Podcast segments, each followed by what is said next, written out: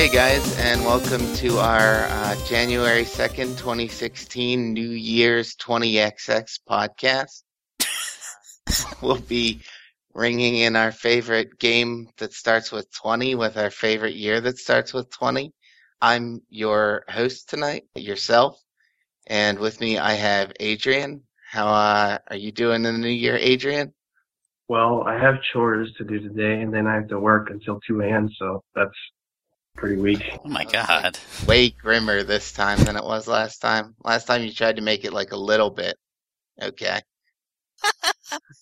Golem, how about you? How are you doing? I've been doing pretty well. I uh been doing pretty Oh, I got to my favorite breakfast place this morning. There you go. Ah, yes, a nice little first watch. And uh, we have a new guest with us, Spike. How are you doing today, Spike? Really, really great. Wow, that's excellent. We've really ran the gamut there. So, on that positive note, Spike, have you been playing any uh, video games lately other than 20XX? Yeah, a new game called Paladins. That's a third-person Dota-like game. It's in early uh, beta.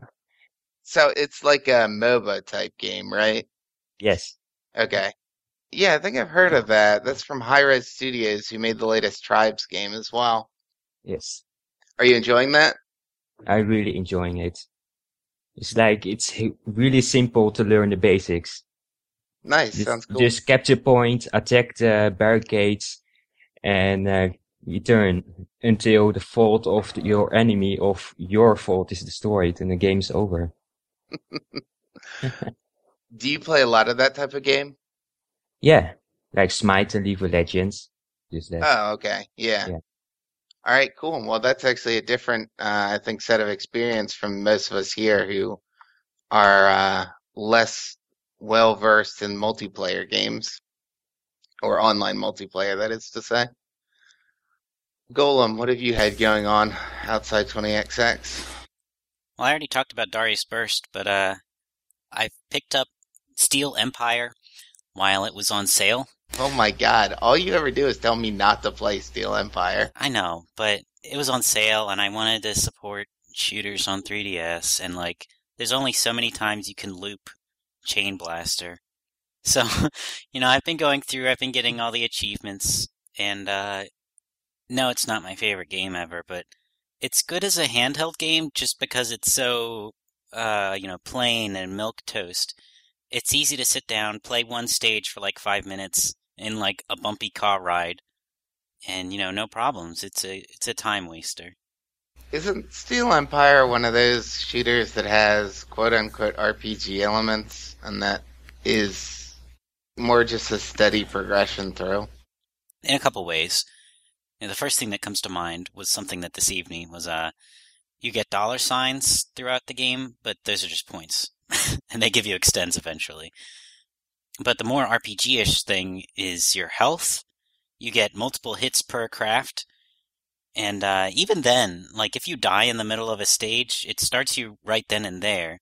So your health bar is basically extra lives. There's no difference between losing a life and losing health especially because you never decrease in power. So you'll collect power ups and level up your shot, and you never lose a level by dying. So I guess that's RPG like in that uh, most shooters have you lose all your stuff when you die. I don't know if that's RPG like, but it's handholdy. Yeah, what I mean is that it would be easy for someone to confuse it with being RPG like. And, uh, well, I've been getting used to the control scheme where one button shoots to the left and one button shoots to the right. That, uh, you know, Yeah. It's a little unique there. The old Section Z. Yeah. Alright. Well, while you're on uh, Shmups on 3DS, you should play Scat for NES. That's pretty good. Yeah, I haven't cracked that one open yet, but, uh, maybe I should have gotten that instead of Steel Empire. Well, it's also pretty quick. Okay. Adrian, what about you? What do you got going on?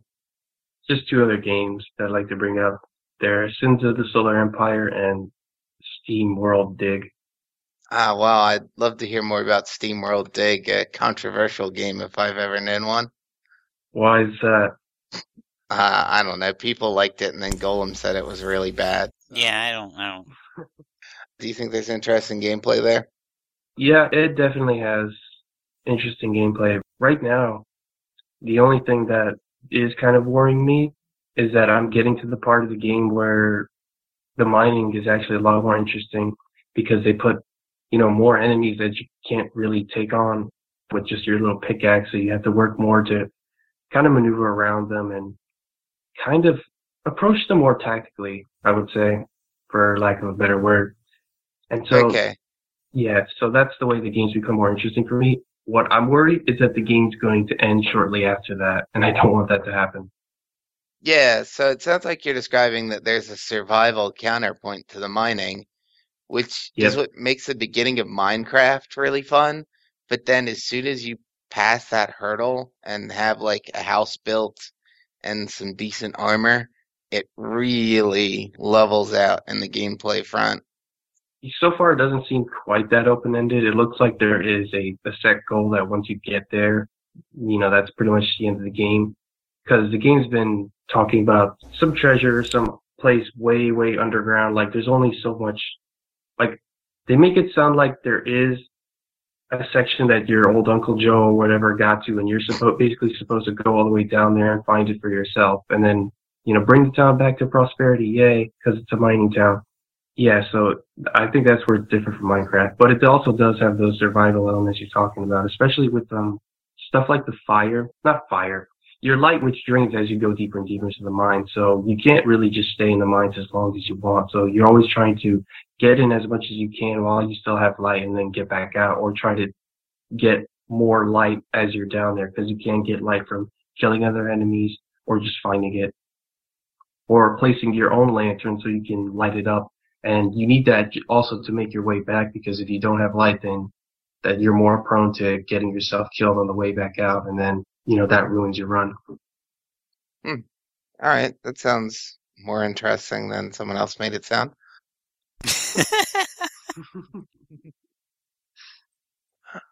I- Did you have anything specific to say about Sins of a Solar Empire, or are we just hoping that becomes the next commune game?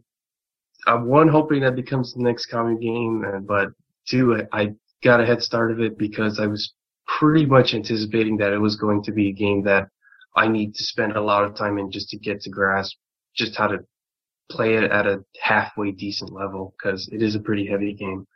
It's not like Civ where I got the gist of it on like the, my first playthrough of it on the demo on the PS3. It's not Right. like that. I agree, but I think you'll get to a point where you have a pretty good sense of what's going on. Right. I just haven't gotten there yet. I'm still just going through the tutorials of, you know, all the things in the interface, all the hotkeys and all the things like that. All right. Well, we'll wait and see what comes up next. Myself, I've been playing a lot of stuff because I've been on vacation for two weeks. But I guess yesterday I was playing a lot of Super Mario Galaxy 2 and thinking whether it was a blasphemous complaint to say that the game just has way too much shit in it. No, it definitely does. It just feels like a checklist at times. Like I'm not even playing levels because I enjoy them, albeit they are pleasant. I mean, just going through and getting comet medals and doing comets is feels fairly forced. And this is only the first half of the game. I'm not even to the green stars yet. Oh, you don't need Yeah. to do comets because you know uh, without comets you, you you can complete the game. It's like Right. that. You can just ignore them. Yeah, I've beaten it already. I but I have 90 stars now. I'm going for 240. So There's more than 240. yeah, I'm probably I'll go for 241. I don't think I'm going to go for 242, but we'll see when I get there. I've actually played a lot of it before, and I lost the save file that had like 180 stars on it. oh, rough. Yeah, it's kind of annoying, and that's probably adding to the somewhat tedious feel of it now. But it's just, Probably. it's a very frantic game. Very, like, you only get each idea for like 30 seconds before you're moving on to something new. And then to have 10 hours of that? Yeah, I can understand why it was better liked than Galaxy because it is of a more uniform quality, and they've certainly smoothed out stuff like I thought comets got really boring in the first game, but they varied those a ton. They cut way down on the stupid mini games, uh, like the gearhead stuff. Yoshi's really cool. Yeah, uh, Yoshi's cool. There are lots of great level themes, and nothing lasts for more than three stars. So if you really hate it, you're still going to be through it really quickly. So it's like a more agreeable game, but I'm not sure it's a better game. We'll see when I replay Galaxy. Right. Okay, it sounds like we've all got some good stuff going on.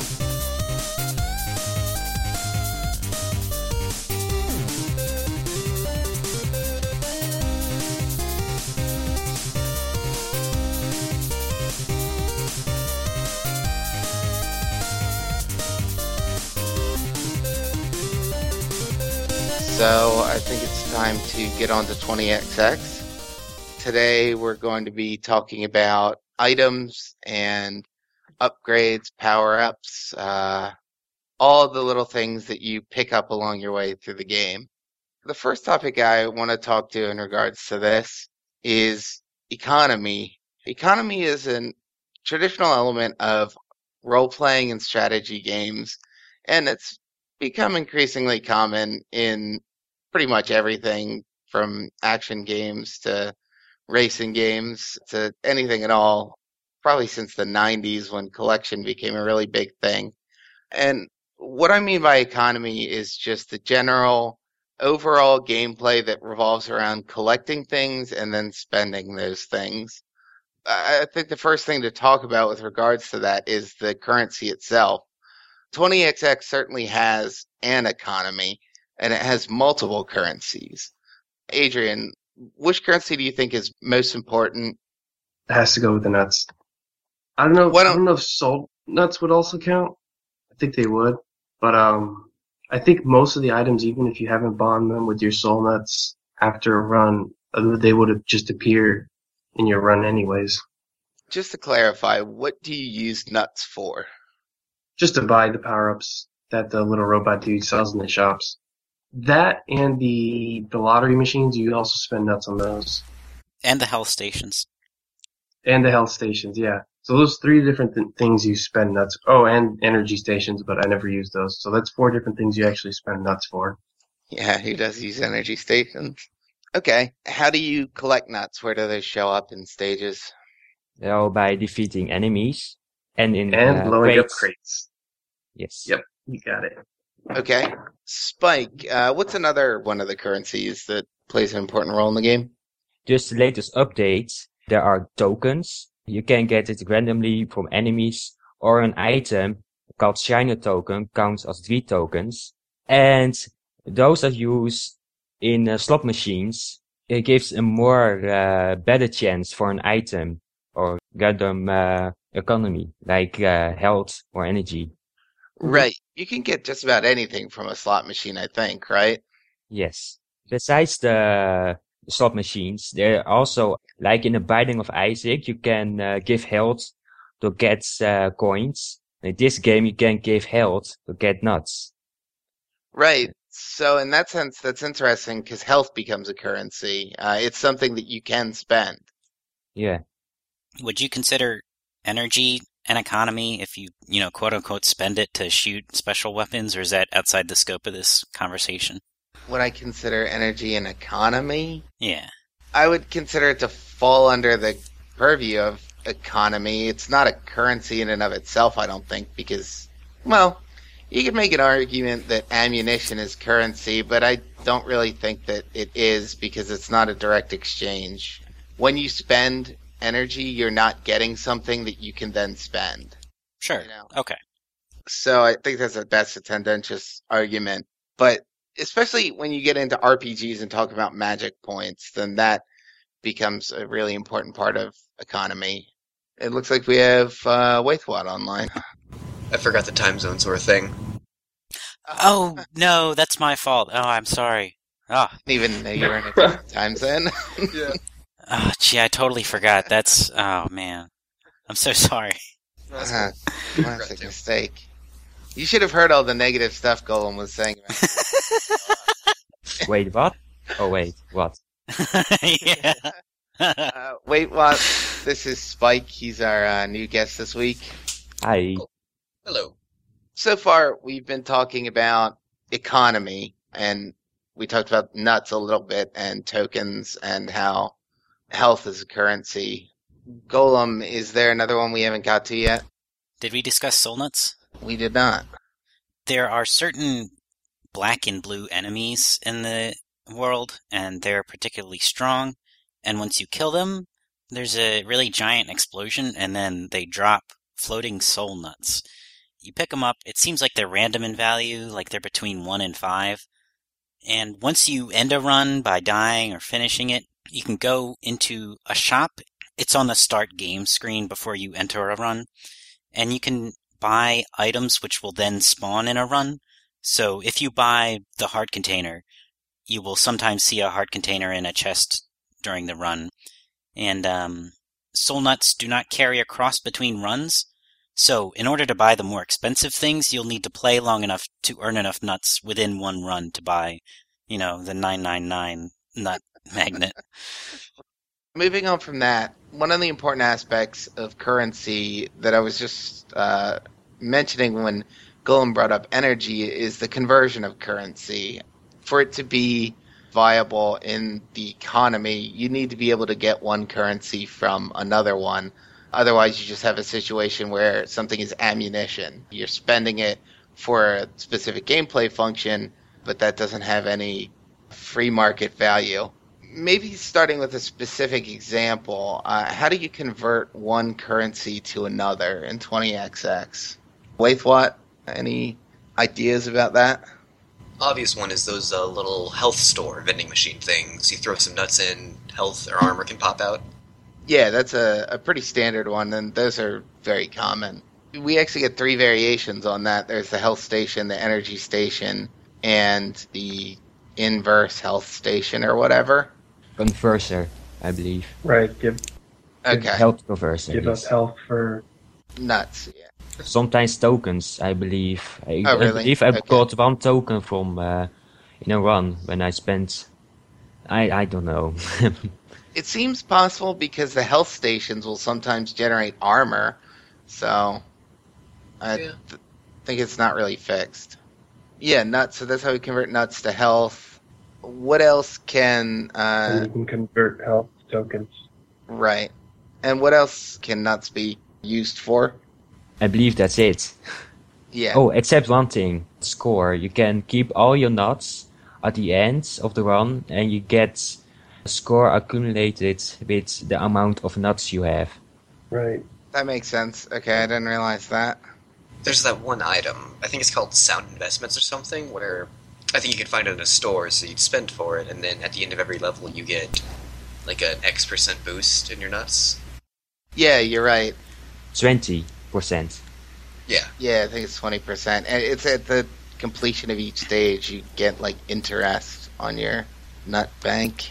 Now that you mention it, there's also a familiar that you get that'll eat nuts and then poop two items for you.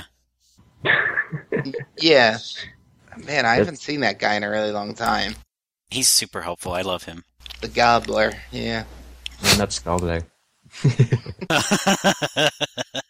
Sorry. So there's a slightly more indirect way, and maybe we'll get into this more with power ups, but there are certain power ups that affect your currency gathering. So, Oh, you mean the nut whisperer? yeah, so there are a couple of them. So, what else is there besides that? There's it makes health drop more. I'm sure there's Yeah, there's Health Finder. yeah. yeah, health finder, energy finder. Healthfinder 8000 and Anti-Scope Alpha. Oh, there's one where it's like XX health becomes energy. That's another one. Uh, spill over Matrix. Yeah. Yeah, that one. That's the name. Yeah, I'm not sure. It doesn't that work the other way around though. That makes Golem? picking up nuts sometimes heal you. Yeah, Health Health Nut. Nut. Nuts. Yeah, Health Nut. Yeah, health nut. I nut. would say counts Yeah. because that's you know you're doubling up on your nuts. I find that s- a super useful power up, especially like in Venomin. That's extra difficulty that you uh, can't get any health drops for anything. And it makes the health not very useful, if you get what I mean. Yeah. What currencies or uh, like in what situations do you find yourself making a decision gameplay based on collecting money? You know, when do you go out of your way, or when do you decide it's not worth going out of your way? In uh, dailies and weeklies, those black and blue enemies, instead of soul nuts, you get five gold uh, nuts. So, sorry, I want to uh, tell that that part about that. So it's more worthwhile to kill those enemies, or more immediately beneficial to kill those enemies because you get regular nuts. Yeah, I'm at a point where I don't need soul nuts. I have everything from the store. Yeah, same, Same here. here. I assume we're all there. Yeah, so soul nuts have more or less become irrelevant. Yeah. Yeah. The only reason to kill the blue and black guys is because they're in the way. Back when soul nuts actually did have value, what was your policy about them? Oh, I would always go after them. Yeah. Usually grab them even if I had to take a hit to get them. Yeah, health will get me through one run, but a soul nut will help me on all subsequent runs when I buy some item. So they were the most important thing. Soul nuts in that sense function as a like unifying economy. They are the one thing that affects one run from the present run. So that seems to make them the highest priority currency, but then we've just said that we're all at a point where we don't even pay attention to them. Do you feel like there was a shift in the way you played the game when you got to that point, or do you feel like the game is missing something now? Basically, would you like Hmm. there to still be stuff to spend soul nuts on?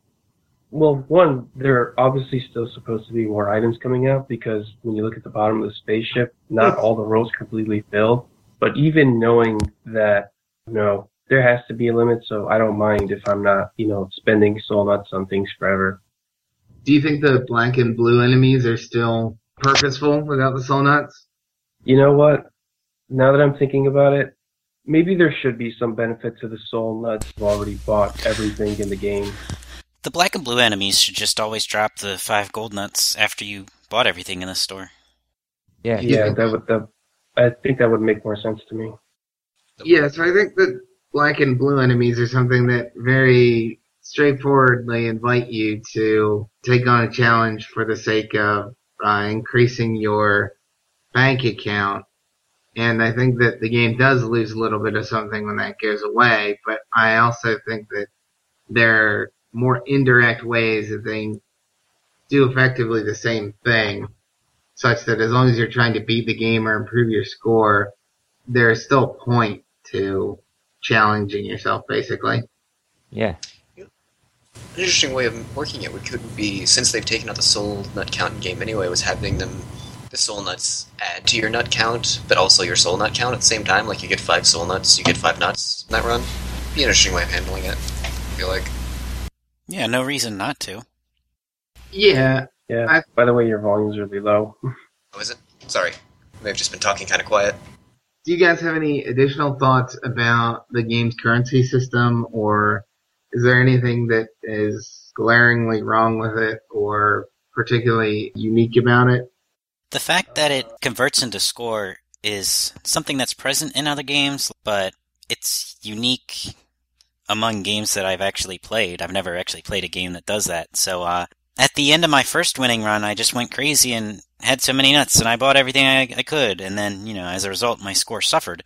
And so late in the game, if you're going for score, you gotta make that decision like, uh, I could buy this super helpful item, but if I go without, then I'll increase my score.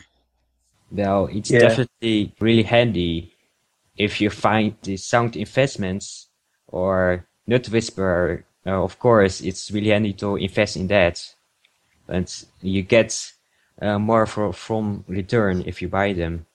In a daily run, of course, you want to keep your score up, but in a regular run, it doesn't feel as important, you know? Yeah, Well, those still count towards uh, leaderboards. They do. But uh, so far, most of us are still just at the point of getting through the game. Personally, myself, I feel like I'm just getting to the point where I can challenge myself more and maybe go for a Speedmaster or not ma- Speedmaster? Speedrunner or Nutmaster run and see how high I can get that to place on the leaderboards. I think we've touched on kind of a couple different levels it works on. In that there's a challenge of spending nuts wisely or spending everything wisely to get to the end of the game, in which health is almost your utmost currency because that's naturally what you need to preserve.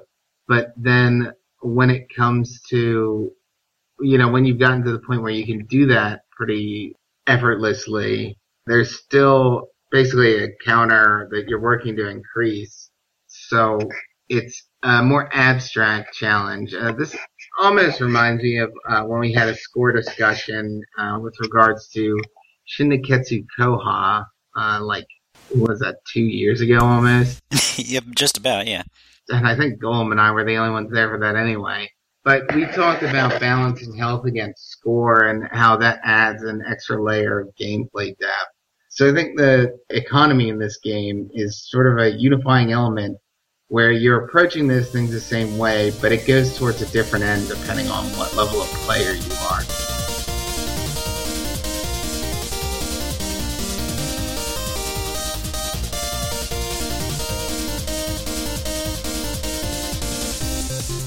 We're going to move on to talk more specifically about power-ups, which is sort of what this all feeds into, in the sense that ultimately what you're spending most of your nuts on probably is power-ups.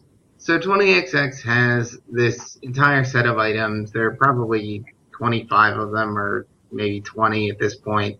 92. nee, uh, 29. 29. Alright. Uh, that's close. Uh, so, uh, these 29 power-ups are passive upgrades, I think is the game may call them, that each either update your mechanics or your statistics uh, as soon as you collect them. Uh, you can find them hidden in stages, or you can find them at shops and stages where you can purchase them. And as Golem described in the previous segment, uh, you can use soul nuts to unlock more power-ups that will show up in levels. There's a specific subclass of them, which we could call weapons, and you can only carry one weapon at a time. Uh, you'll never see them in shops, and until the glaive showed up in the store, you didn't have to buy them with soul nuts. I don't know if that's a glitch or what's going on there, because that's the only one that shows up, or at least in my game it is. Yeah, I've gotten, I think, four alternate standard weapons for Nina, and uh, none of them were in the shop. I remember having to buy one or two in my shop uh, when I had started. And I remember after an update, which happened like around when we started doing this, there was one in the shop that I'm pretty sure I had had before. I think it was the triple shot with Nina. So I don't know. Maybe they just changed it so you had to buy it that way. So I had to buy it in the first place. It sounds like things are just shaky because they're updating all the time. Yeah, I wonder if someone deleted their save data today and started anew with the update, you would see all of the weapons in the shop versus just possibly the last one that is sitting there now. Of tempted to do that, but I like my double jump. Yeah. so the weapons, you'll find those in levels as well. They won't be in shops. You don't need to buy them with soul nuts. You can only carry one. But mostly it's the passive power-ups we're talking about. Let's just go through one by one. Adrian, what is your favorite power-up? Power up for the ones in the crystal chest. For Ace, it, it's definitely the spinning glide. For Nina, uh, undecided because I've only ever gotten the four way one. I've never actually got a chance to use the wave beam I meant or the. Oh, overall, uh, probably the double jump. double jump. The double jump is probably the most useful power up. Yeah, Okay. Wait, what? Uh, what about you? I'd say the wave beam with Nina for that wall piercing, because that makes things a lot easier outside of Yeah. Sky Temple. Oh yeah. I've never even seen that. But I don't play as Nina either. Actually, Sky Temple gives you a bunch of setups that Wave Beam is great for. Yeah, but it's because it's mostly vertical. I feel like it doesn't work that well. Out of curiosity, before we continue, does everyone here play as any particular character? Ace. I try to use Nina more, but I'm better with Ace, and I'm upset because of that.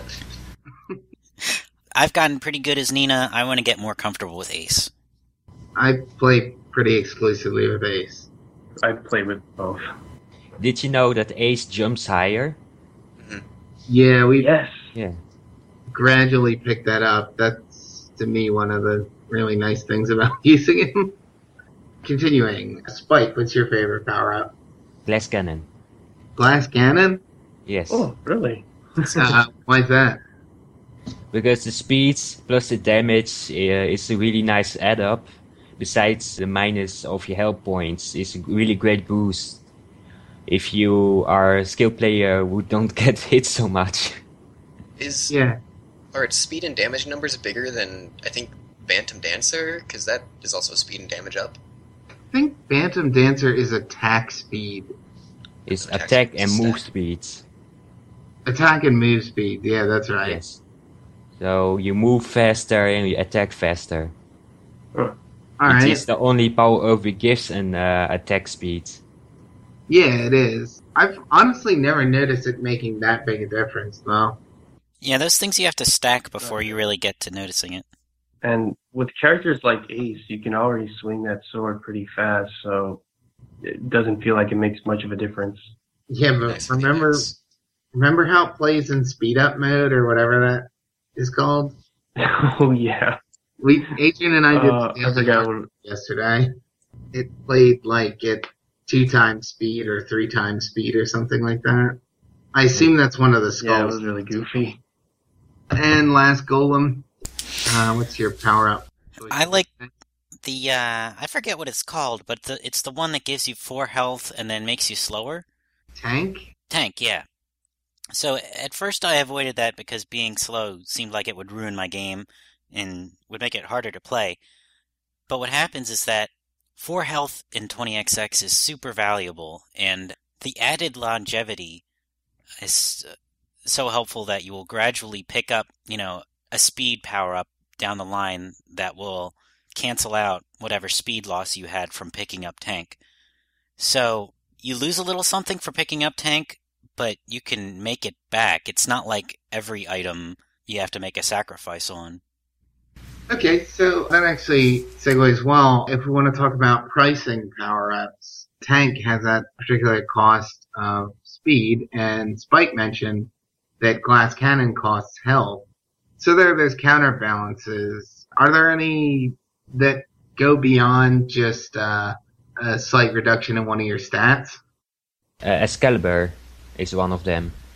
Uh, you get a huge amount of attack damage up, but your power damage goes down.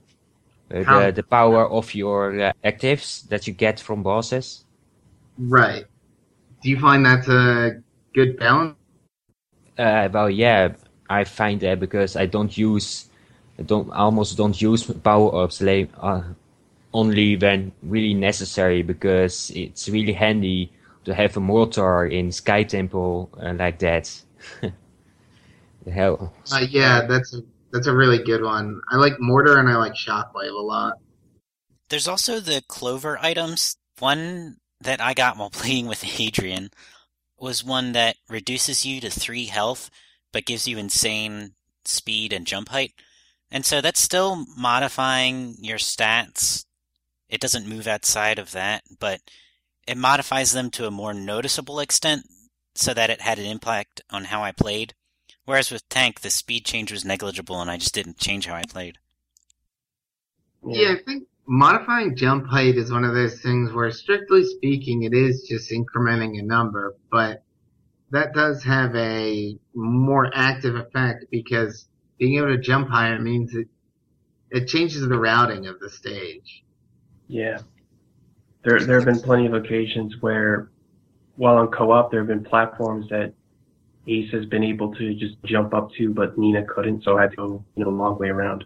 So when you want to play dirty and use your jump height to like skip portions of the stage or challenges where there's those chests off the main path, Ace can often have an easier time with that than Nina, especially if he has a boost to his already extended jump height compared to Nina.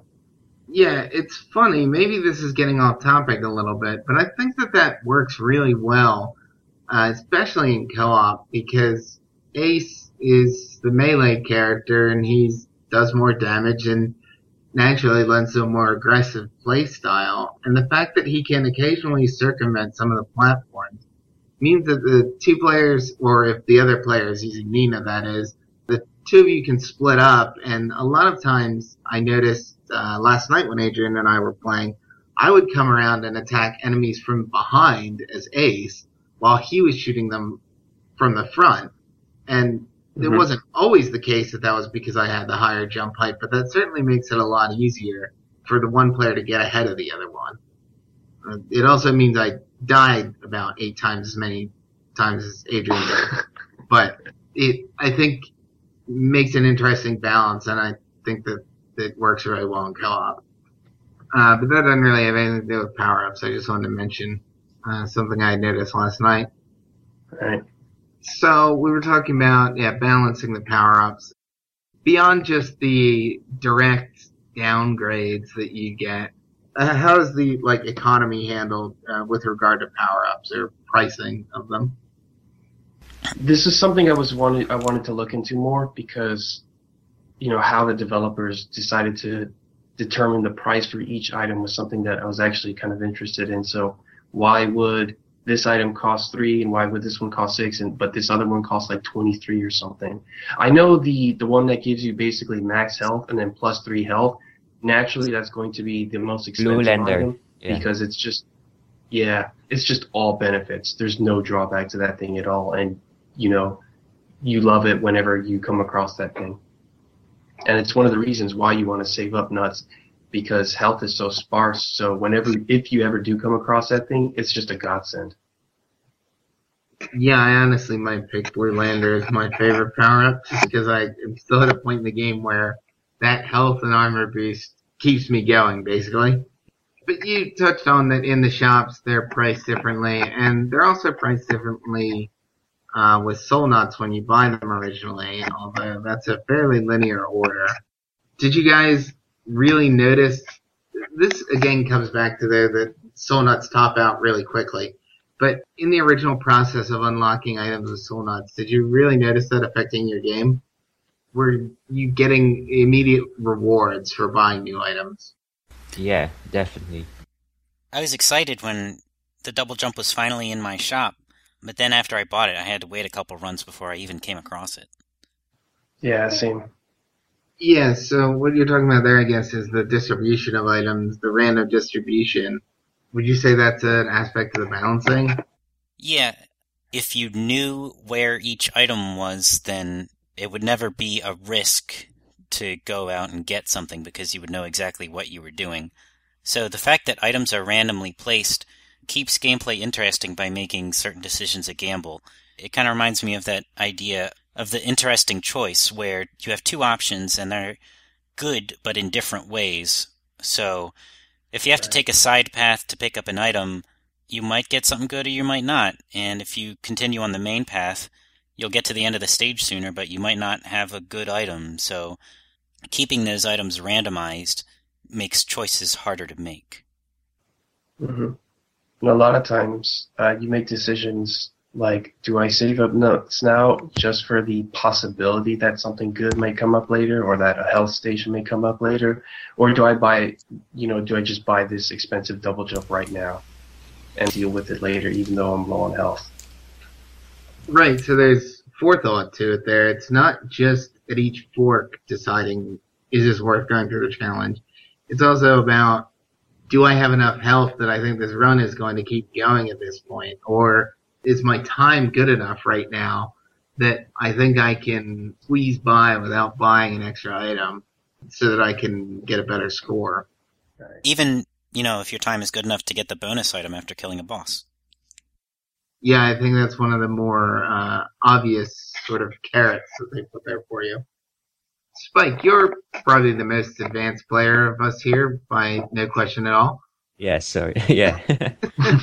Do you find yourself often taking those little side paths to unknown items, like where there'll be a chest or something? well, almost not, no. But it is really fast to access, then I take a peek to what's inside or what's in the shop. With the shop, I can just peek and then just rapidly go on. But if it's something you re- really useful, like the plumber head, I love that item. That's that you jump higher. Because uh, fuck Sky Temple, basically. you know, I'm glad even though you're on the leaderboards, you still hate Sky Temple. That makes me feel better. well, it's a hate and love uh, relationship because I I love the layout, but but I I hate the difficulty of it. Yeah, this was something we actually talked about in our last podcast, where Sky Temple gets kind of comical with its difficulty later in the game. Oh yeah, Agnesor can actually get pretty bad too. So, Spike, you find that it's never it's never worth the risk to take those side paths. Well, if it's really difficult to access the power up and it takes too much time, it's not it's not worth it. Okay. How does everyone feel about being able to zoom out the camera? Do you guys use that feature a lot? Yes. I didn't know it was a thing for a while, but now that I do, I use it. Wait, there is a zoom out option. Oh man, now we've won because we taught you something. You can use the Awesome. scroll wheel on your mouse to zoom out the camera. I believe the developers have said it's a debug feature. I try not to use it for that reason because they said, or because you said that they said they were going to take it out. I hope they don't take it out because it's it's what makes Sky Temple a lot more bearable for me. Because Yeah. one of my major issues is that naturally you don't have as much to view above you as you do to the side of you, and in a level that's more vertically oriented, especially with those geyser platforms that shoot you up fairly quickly, it gives you way fewer time to react versus if you were just you know moving to the side like all the other levels. Especially with those catapults that have an obnoxious tendency to be firing before they're actually on the screen. And they actually kind of accelerate the higher up they are. So you'll just see a cannonball just fall into you, like boom, it's like, god, goddamn. That's every enemy in that stage will attack you from off screen. Well, Yeah, that no, actually, I discovered that the enemy only will attack when you're in certain range of them, and then they keep shooting, despite on what range you are from them. Oh. Yeah, So, and they uh, start shooting when you damage them, also, or attacking. Huh. You can test it like on a Same thing catapult, uh, because uh, you can see them uh, just out of range, just on the side of the screen. And if you shoot it with Nina, they start shooting when you hit them. that's interesting because, yeah, I haven't experienced the being shot from off screen as much as, well, it seems like I haven't noticed it as much. And you and I both play as Ace, but I know Adrian and Golem play as Nina a little more often. Uh, so I wonder if that's why you guys see it more. Yeah, I just blind fire, so I could be hitting guys way off screen. it could be that. The challenge rooms, though, that actually is a place where, uh, getting back to power ups, there's one place basically directly in your path. You don't ever have to go out of your way to do that. That's always uh, mandatory for getting through the level. But they give you those challenges uh, that you have to complete to acquire the power up, similar to the way that you get an extra power up for completing the entire level under a certain time limit. Are you guys pretty consistently able to do those? There are ones I consistently can do and ones I can't. I'm Same. constantly dashing, so that don't dash always messes me up. Try, I'm trying to focus on the the challenge Yeah. before I do anything now. Yeah. I make more of an effort to get the rewards in the gauntlet rooms when they appear. And I have to make more conscious effort to actually read what it says before I accidentally do something I'm not supposed to, like dash or don't get hit or something. Yeah, don't get hit's a pretty rough one. Right? Spike, do you usually get those challenges, or uh, do you have I- trouble meeting any of them? Well, yeah, I get them mostly, except the time I get don't get hits and the enemy spawns on top of me when I. but this one that's really annoying is that only use powers. Oh yeah. mm, yeah, yeah. Well, you can complete that without powers because it does not count or a failure when you uh, use a charge uh, shot with your sword, a sword of your shot with Nina. I did not know that. feels wrong. So, well, yeah, because in later difficulty, it takes too much time to keep um, charging your weapon and fire it, it just take too much time to kill all the enemies. It's just it's not worth it to do that like that. Except if you have a power and enough energy. Sorry, I get too deep into this. Yeah, okay. How many power ups do you guys? Uh, I think most of us have beaten it at this point. Wait, what? I'm not sure. Have you? I still haven't. Okay, Sixth or seventh level at the furthest. you're pretty close, and I think it's actually gotten a little easier recently. So Yeah, with the slot things. And some of the level chunks. Yeah, I think the level chunks have just gotten a little bit better balanced. Although there's still some pretty insane ones once you get to your level seven and level eight. Our level eight vacuum Yeah, I- like, I- was ridiculous. So before we move on from power ups, I wanted to talk about the boss items that you get at the end of each stage. In addition to what one or two bonus items that you get, you also get a choice between ten nuts, a active ability from the boss, similar to the power ups you get from defeating Mega Man bosses, and the third is is it always a power battery or a health thing, or can it be anything? the three items you can pick off is one is 10 nuts, the second is the boss power up, of course, and the third is always a um, like a plain uh, stats uh, power up, like bronze barrel, plumber head of Nina chest, Ah, yeah, it can be bronze barrel. Yeah, so or health or energy. yeah, so it's a real.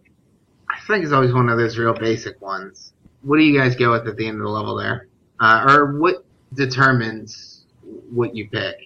Uh, I pick almost always the, the boss power up that uh, counter uh, the boss to the next level.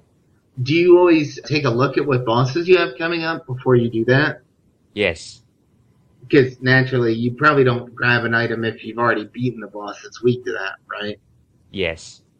Except if it's really useful for uh, the difficulty of the next levels. I like almost always take the spider's shockwave because it's so great. Yeah. Yeah. Or uh, that weapon you get uh, from uh, the Eternal Star, that bat. Really, you Oh, like is that? a a lot? Spiky Yeah. shadow thing. Oh, The Shade there you go, Spur. Shade Spur. Yeah, Yeah. it goes through walls and it's very useful for Ace. Huh. I very rarely grab that one, but that's partially because I leave the bat till the end. So you also have to choose to replace a power up once you have more than three special weapons. Yes, I always replace the power up I don't need anymore from boss. And I keep the power ups I need for the next boss, or it's really useful to keep it. Yeah, so with three choices of boss and three slots for power ups, by the time that you're trying to choose which power up you want to replace, in my experience, it almost is always a trivial choice. There's always one that I've already used that I don't need anymore. So, Waithwa, what do you choose at the end of the level when you've got those three things to go with? I'd say pretty much the same as Spike. If one of the upcoming enemies is weak to the power I got, I'll usually grab that to make the boss easier. And then, like I said, I always take Shockwave. I'll pretty much always take uh, the Boomerang Blade because I'm terrible against Death Lotus.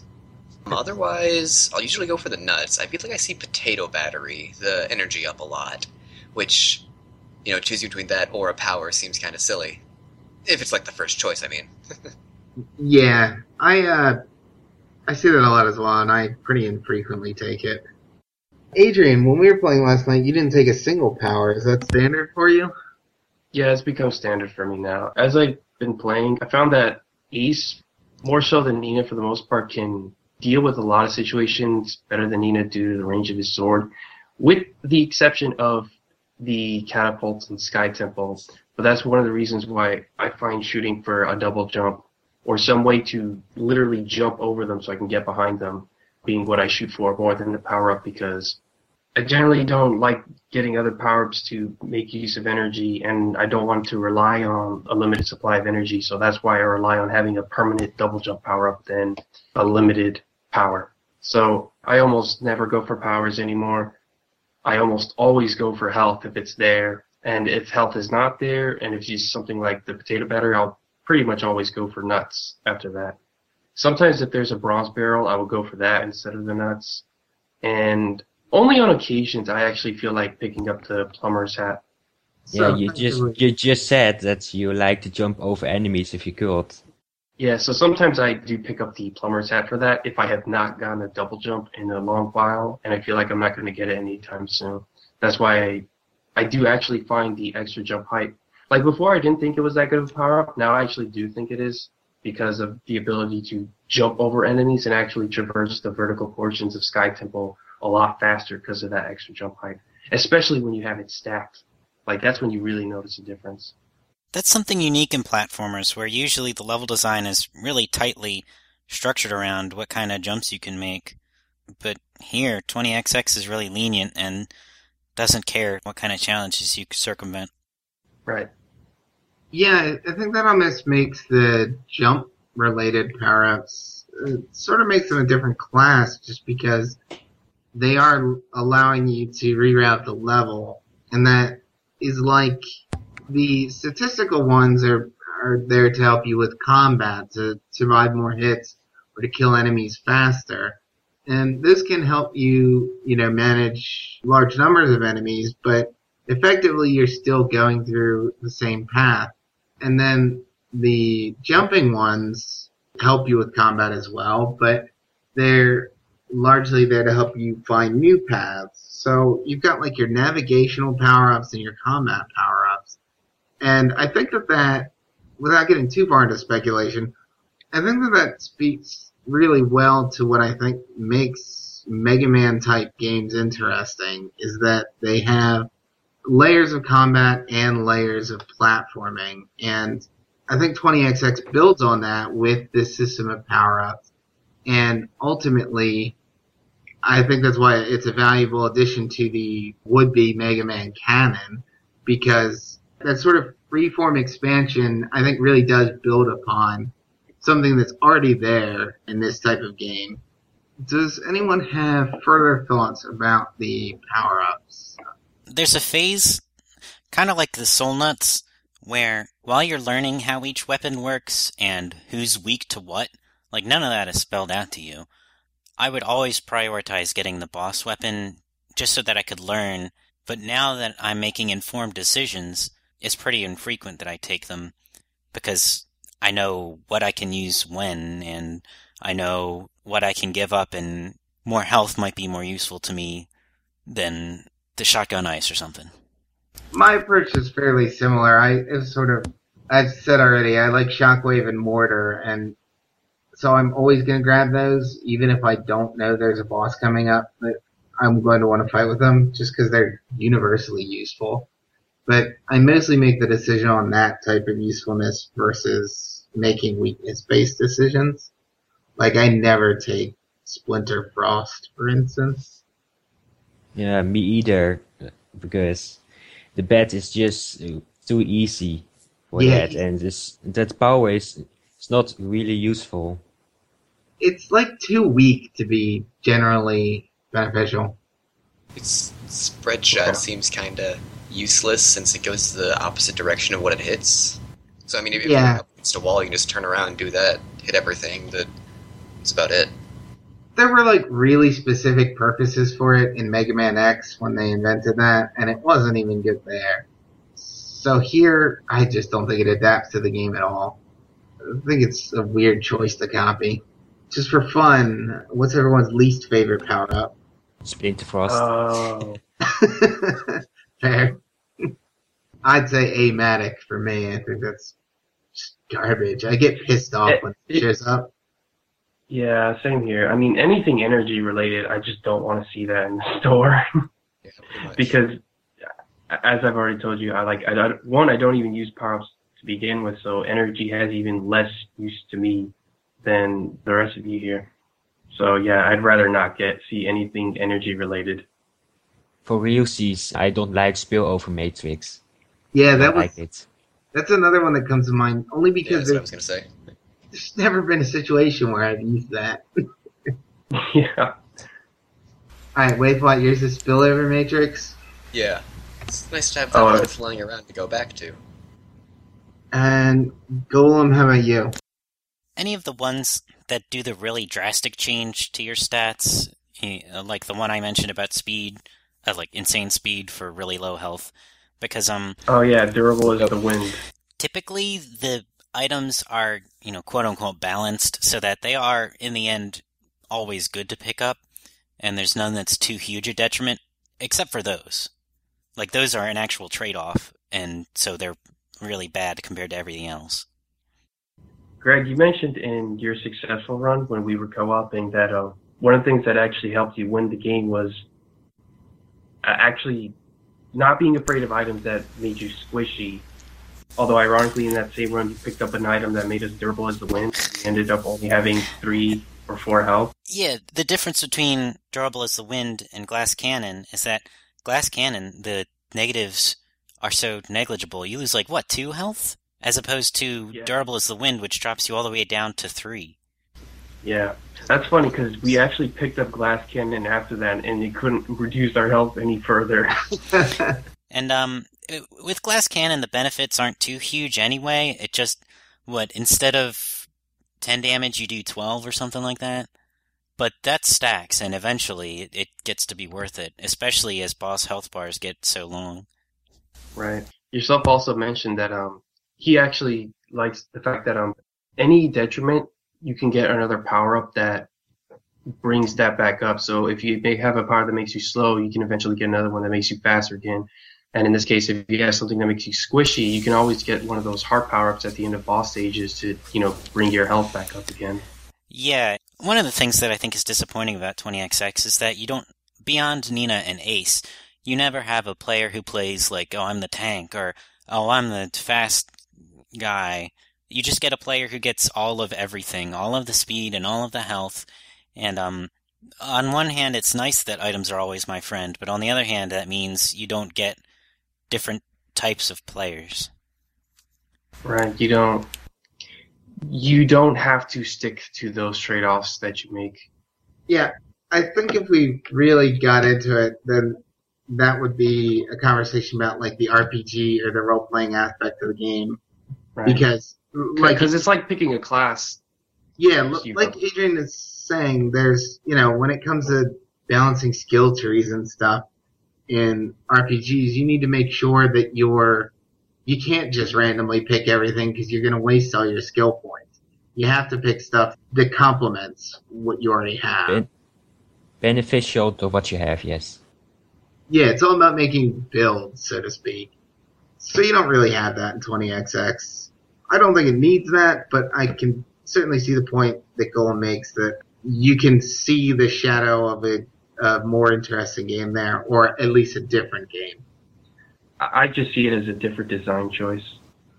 Yeah, and one I'm not sure is entirely as Mega Man y as what we got. That said, the procedural generation throws a ton, a ton of uh, curveballs at you. Like the level order is random, and you don't always get the double jump. So the fact that items are mostly good also does give you some amount of stability that this game might need to keep itself from going entirely off the rails. And I think actually the items you complained about, those clover items, well, you're not going to see those consistently enough to rely on them for a change of pace. I like those a lot because I think that that is what they're there for. Just some, just have a random wacky run thrown in where you can jump super high and have no help. And sometimes it ends really quickly after you get it. But, you know, I've gotten ones like the one health 30 armor one ended up being really useful, which surprised me. So they're like the craziest curveballs, and they're rare enough that I always go for them just because who cares about one single run? It would be nice if that was a skull, that kind of stuff. Yeah, I Like, uh, like a skull that you have one health and no health uh, power ups in the game. Like, uh, yeah. like in the Binding of Isaac with the Lost. That's the kind of stuff.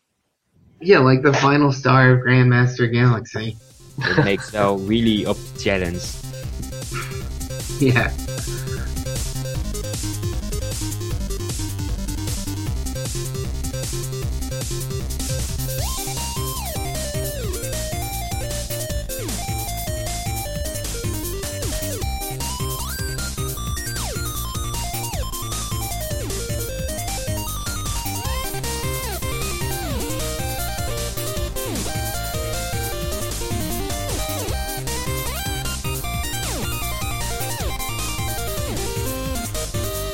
As we wrap up here, uh, I got a couple kind final questions for you. While we're still on 20XX, Adrian, if you were a Mega Man boss, what would your name be? Oh God. Um, Bull Kraken, because they didn't use it in X6. All right, you're allowed to make one up too, but that works. Golem, how about you? Fleece Man. Yeah, that's pretty accurate. I would have said Sock Man or Projector. Uh, my brother is wool is a is a sheep man. Okay. Wait, what? Central Time Zone man. Yeah, that's a pretty uh, devastating power. and uh, Spike, how about you? Spirit Reaper Man. All right, nice. Uh, I think I'd be the Chicken Man. Uh, that's a pretty good name. I heard they blew up the Chicken Man in Philly last night. Don't chicken out, eh? So to celebrate the new year, Spike, what was your favorite game that you played in 2015? Duck game. Duck Game? What's that? That's like that multiplayer shooter, right? It's a multiplayer uh, 2D shooter with ducks. You're a duck and with a hat. And basically you shoot each other in the face until they die and you go to the next stage and you get the point and that's, that's it. Well, I like And the hat tons part. Of weapons. And Yeah, it's just a party game. That's it's local and online. I And you can make your own levels and that's like that. It looked to me like a really insane version, or like a really amped up version of uh, Worms, just because of the weird levels and uh, weapons. Yeah, but this is real time, not uh, Right. for turns. So you played a lot of that. Yeah, and and they ragdoll. So if you shoot a duck with a with a shotgun, they go flying over the stage. All right. Adrian, what was your favorite game of 2015? Of the ones I played, it, it's a toss up between Ranger X and Metal Black, really. I can't Yeah, make up my that's- mind. That's fair enough. I mean, Ranger X is probably up there for me as well. Uh, Waithwat, how about you? I'd say Monster Hunter 4 Ultimate. It's probably the game I put the most time in this year. Yeah, I actually saw that get some Game of the Year awards. I was a little surprised by that, but I guess I Yes. shouldn't have been. Didn't even notice. Or realize. I usually don't pay attention to awards. No, I only, I think I saw it on the front page of, it must have been Destructoid because it's one of the only blogs I check. Gotcha. Alright, so how many hours have you poured into that? At least 300. I don't remember the exact number. Nice. I know, it's, it's kind of low for Monster Hunter. Yeah. to play it more. You're through the tutorial. Yeah, not even joking. People can get thousands of hours into that game. Ah, yeah, definitely. Do you play that online at all, or just single player? I do single player mostly. I don't have a lot of friends to play it with, and I, I hear a lot of bad stories about online with people who've cheated overpowered weapons and stuff, so I just kind of avoid it when I can. Oh, I didn't realize it had that kind of pollution in it. Yeah, like, it probably doesn't happen as much as I feel like it does, because I just see a lot of people complaining about it online. Yeah. I'm probably just scaring myself. Yeah, well, if you like it enough to play 300 hours single player, it still seems like you got your money's worth. oh yeah, definitely. And, uh, Golem? My favorite game that I played in 2015 was Metal Black, and my favorite game to come out in 2015 was uh, Splatoon. Uh, okay, yeah, I don't think, I think Splatoon's the only game I played that came out in 20. uh, no, 20XX. Oh yeah. Well, that's t- that's not out. That's coming out in 2016, technically. That is true. Yeah. Well, for me, it's it's probably Ranger X, but I also played Rygar: The Legendary Adventure, which was uh, That's the PS2, right? surprising. Yeah, it's the PS2 one. It that's more like I was just shocked by how good that was. Uh, so I'm quite affectionate for it. All right. Well, any final words from the group before we call it a podcast? Yay, my first podcast. So All right. that's Yeah. it. Yeah, glad to have you on board. I went in thinking 20XX would be kind of poopy, but It's uh, I like it. Yeah, I'm surprised that your opinion got turned around. I uh, was expecting you to bitch the whole way through this. the, the, the, the little background there is that Golem does not like anything that is popular, so procedural generation is a big no-no on his list. Well, I don't know. I, I feel like that's a fair thing to be critical of. Well, until you play a procedurally generated game and really like it, then it's like maybe you should think about what your opinions are based on. but no, I, I can appreciate being critical of it. I'm critical of it as well. I'm just giving him a hard time. Yeah. Uh, I guess for me, um, Adrian? I don't know if we can. I thought he was done. Uh, I guess I don't know if we're gonna do podcasts for when this game fully releases or when it gets released for real because it's because you know it's still in early access. But Yeah, we should I'm revisit it. definitely gonna. Yeah. Yeah, I'm definitely gonna keep playing it uh, when it does, because definitely. Yeah, I mean the game definitely has some issues with the procedural generation getting all wonky, especially on a hard level. So I do, I would love to see that you know cleaned up and have a, a smoother playing experience. Yeah, I I never had a chance to try forward to it. before. Oh, and I start. want to, I want um, I want Wily or a final boss. That needs to be a thing, because that actually kind of surprised me when I beat the game. It's like, oh, that was it. Uh, yeah, final boss would be cool. Yeah. But what about more characters? More That'd characters would be cool too. what's his Like name? a- Axel. Like, Yeah, Yeah. yeah, that's actually a good one. but yeah. Let's. Like- that's What about, um, Axel. like a yellow and a green one. Yeah, there's Or or roll. so more colors. Yeah, purple and black. I think is a good scheme. Get um roll in there No, don't. because roll. Why? Roll sucks. Oh, Who's she Roll oh she was cool in get the uh the battle network Roll. She was cool in that one. Yeah, she's cool. Oh yeah. Uh, wait, what? Last word? Co-op is fun. I did not know that until I played with you guys because no one else was playing it. Yeah, and uh, we should all make sure we have each other's Steam names so we can uh, play some co-op because I think that that to me was the most surprising aspect. Platformers do not always adapt well, adapt well to multiplayer, but I think that 20XX does really well. And maybe we can talk about that a little more uh, when we revisit this, uh, hopefully for uh, release day podcast. And I hope all of you guys will be able to join us again at that time in the future. And thanks everyone for listening in. Uh, have a wonderful 2016.